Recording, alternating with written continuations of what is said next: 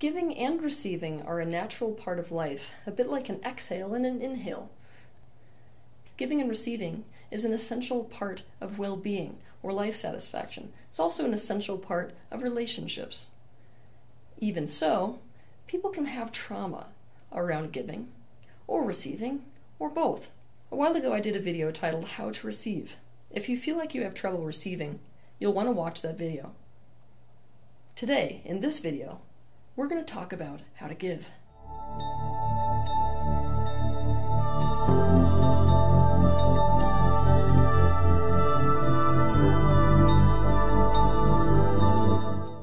To give is to present, bestow, provide, deliver, hand over, commit, entrust, or transfer the possession of something voluntarily without expectation of compensation.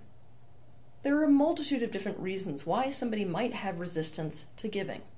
A person might have resistance to giving a specific thing for a specific reason, or they might have resistance to giving in general. Some examples of resistance to giving a specific thing are a person might not want to give a gift because they feel like giving a gift supports consumerism and greed, or that it allows people to value material things over people and love. A person may not want to give a child a special item because they feel the child will not value it enough to take care of it. A person may not want to give a compliment on someone's work because they feel the compliment will cause them to stop striving for improvement and become lazy. A person might not want to give forgiveness because they feel that by doing so, they somehow condone the person's actions. A person may not want to give financial support because they fear it will inspire dependency. Some examples of resistance to giving in general are we may feel like the law of the land in this world is every man for himself, and so because we expect to receive nothing from others, we're locked in personal survival mode and don't want to give any of our personal resources or energy away. We may fear that if we give something, a person will now expect that from us and become entitled, in which case we start to feel like rather than choosing to give something, others are taking it from us. We may have trauma relative to things that we give being received instead of rejected. And so we stopped giving and instead feel frozen at the idea of extending any part of our energy or resources to someone else when they could reject it. We may have so much trauma about giving and receiving being a manipulative tool used for control and abuse that we reject the idea of giving entirely. We may not want to give because we feel it sets off an awkward expectation of reciprocation in others. We may not want to give because we feel lack and starved and depleted, and we feel that only further depletion and further lack will come to us if we do give. Or that we genuinely have nothing to give. Because giving is like life's outbreath when it comes to energy, and because it's an essential element of life satisfaction, let's look at how to give. 1. The first step is resolving resistance relative to giving. Now, this could be resolving resistance relative to giving a specific thing, or resolving resistance relative to giving in general, if giving is our issue. We need to dive as deep as we possibly can to gain awareness as to the why behind our resistance to giving. This is the only way to figure out how our perspective might need to change, or what we might need to do or not do differently. I don't want you to dive into this with this idea that I should give, or like on a mission to try to get yourself to want to give away something. That can't be your goal. The goal of going in in this way has to be to fully understand that oppositional force inside that's a no to giving instead of a yes to it. This also means you've got to look at the trauma that often exists behind that no. Keep in mind that you might just find out as a result of this inner exploration that it maybe is an alignment for you to be self centered or to build up your own resources right now. Who knows? You got to leave that idea open. Two of the best methods for this are the completion process and parts work. To learn how to do the completion process, you can read my book that is quite literally titled The Completion Process. Alternatively, you can go to www.completionprocess.com and find a practitioner to walk you through it. If you do this, you want to use the sensation of that trigger that happens when you think about giving something that you don't want to give. To learn how to do parts work, you can watch my video titled Parts Work What is Parts Work and How to Do It if you do this, you want to talk to the part of you that has the resistance to giving whatever it is that you're thinking about giving, or that has resistance to giving in general. As a general rule, don't give something unless it feels in alignment for you to give that thing. You don't want to bulldoze past a part of you that's going, eh, no, you're going to develop a terrible relationship with yourself. And also, it's an oppositional force to giving somebody a gift in a way where that gift can be truly received. So, if you don't feel in alignment with giving a gift, this means there is some resistance there that needs to be deeply understood and resolved in some way. Two, change your perspective about giving. Doing so will make it feel like you're in alignment with giving instead of out of alignment with giving. It will make it so that gift giving, or giving in general, feels good. To help you out with this, I'm going to gift you with some new perspective. The first is that giving is like breathing air out. Just like breathing, if all you do is breathe in and hold your breath, you're going to die, actually. There's no way for life to be in session or life to be in flow when there is no outbreath. Giving and receiving works the exact same way. In order to receive, you have to give, in the same way that in order to breathe in, you have to breathe out. The second is that a thing should be where it can fulfill its unique purpose, its unique, let's say, mission, and its unique reason for being. And all things in existence have a reason for being, and therefore a unique mission and purpose, regardless of whether those things are animate or inanimate. The Native Americans have a giveaway ceremony called a potlatch. It's a ritual practiced to offer or give away without attachment or regret. In this ritual, things were not given because they were no longer needed or wanted. Instead, it was common for a person to give away his or her most prized possession, if he or she knew that the item would fulfill its purpose better elsewhere. All things in existence were understood to play a role in creation and thus have a particular mission. This means to many Native Americans, having something sitting in the attic or in the basement or in a closet was to deny that thing of its reason for being, of its mission and purpose on earth. It was also to deny other people whose life purpose would be better served by it, or whose happiness would be better served by it.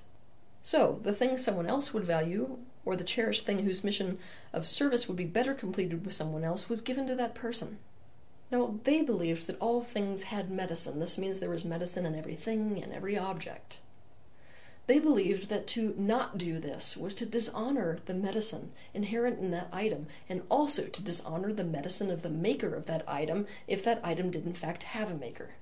So walk through your home with this in mind. The third perspective that I'm going to share with you is that you have to cast your vote if what you want is a world of abundance and a world of generosity, then you must cast your vote but you cast your vote in this life through what you're thinking, saying, and doing. This is the real meaning of be that which you wish to see in the world. If you want an abundant and a generous world, you have to be generous and giving. Create a strong enough vibration of generosity that it takes over the world like a positive virus. It is natural for people to give. They only start to hold on tightly to things and become greedy or stingy when they have the perception of lack and fear.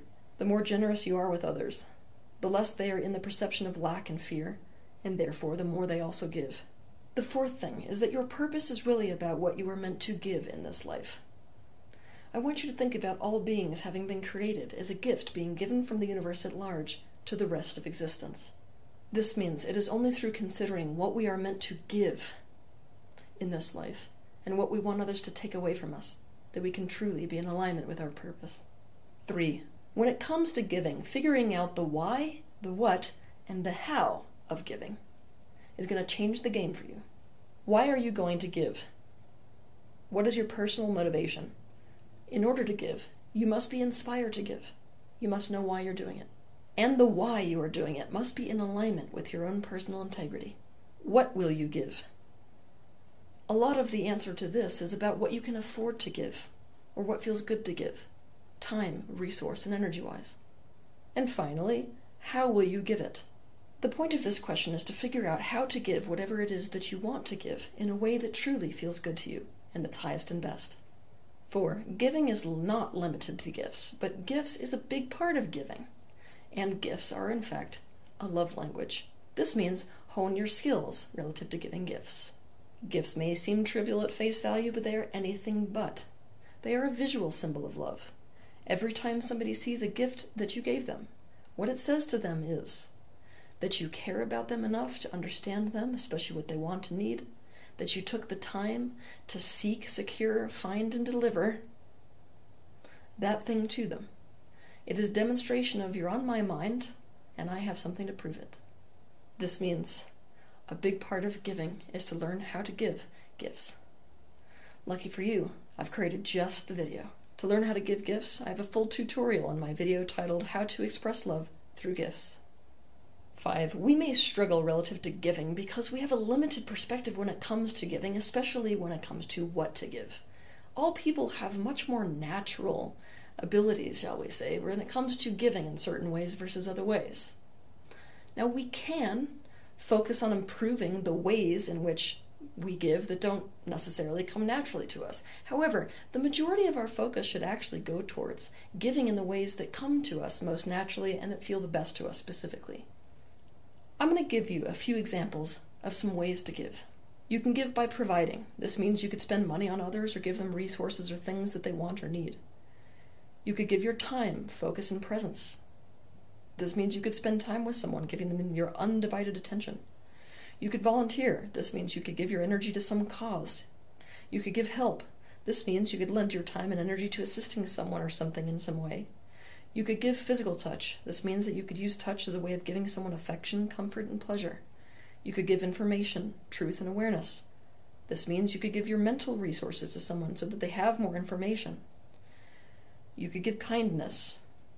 This means that you could give small acts of kindness to those around you, such as opening doors, smiling at people, shoveling someone else's driveway, putting out bird seed, bringing a friend a treat, etc. You could give affirmation. This means you could give words to others in the form of affirmations, compliments, or other positive statements. You could give humor to others. This means you could make them smile or laugh. You could give yourself to others. This means you could be open, tell people stories and information and truths about yourself. You could give your talent. This means you could offer your talents or skills in ways that benefit others. For example, if your talent is photography, you could offer to take someone's photograph, or if your skill is herbal remedies, you could make someone a remedy. So think about how you like to give. What ways giving feels good to you? 6. When it comes to giving, it's very important to think about the recipient. You have to really deeply understand the recipient to know what it is that would most benefit them for you to give. It's important to think about what they want, what they need, what they would be delighted by. Much more so than what you think they want, what you think they should need, or what you think they should be delighted by. It is only by deeply understanding the recipient that you can find and understand the perfect thing and way to give. 7. Get rid of your expectations. Giving and receiving can only be pure when there's no strings attached. What this means is that you've got to create two camps in your life. This camp is for transactions. This camp is for giving slash receiving. Two different camps. There's nothing wrong with transaction. It simply has to be understood. It has to be expressed. It has to be out in the open and it has to be mutually agreed upon. Giving, on the other hand, should not happen with the expectation of getting. If you're able to become a person who can give without expecting anything in return, then you're the kind of person who can rehabilitate the world, specifically relative to receiving. To get super clear about your expectations, you need to get super clear about what your motive is for giving someone something. Dare to be brutally honest with yourself, no matter how bad the answer might make you feel about yourself. It is better to be honest about an expectation or to not give something to someone at all than to give something that is laced with unexpressed and subconscious expectations. This is no different than handing somebody poison laced water. 8. Take others as a part of yourself, and the impulse to give will be automatic. To love is to take something as a part of yourself. It is inclusive, it is the energetic movement towards oneness. When you take something and you include it as a part of you, all of a sudden their best interests become a part of your own best interests. The ultimate reality in this universe is that of oneness. We may perceive there to be separate things in the world, but this perception is an illusion. We are all comprised of the same energy that is merely expressing itself as different things. If you take something as a part of you, do not perceive yourself to be separate from that thing. You can also perceive it with more accuracy because of this. And because its best interests are a part of your own best interests, it means you will automatically have an impulse to give for the sake of someone else's best interests, as well as a better idea of what to give them. Never forget that to give is a natural impulse that comes as a result of loving something, and to love is a choice. No one has ever become poor by giving. In fact, giving has a way of making people simply richer and richer not just yourself, but everyone around you.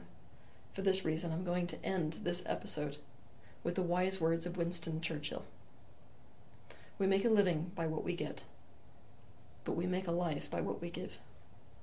Have a good week. If you liked this video, be sure to share it, like it, and also subscribe to my channel so you can see more content like this. But I want to personally thank you for taking the initiative and having the bravery to step into the space of awareness, not only for yourself, but for the benefit of those around you.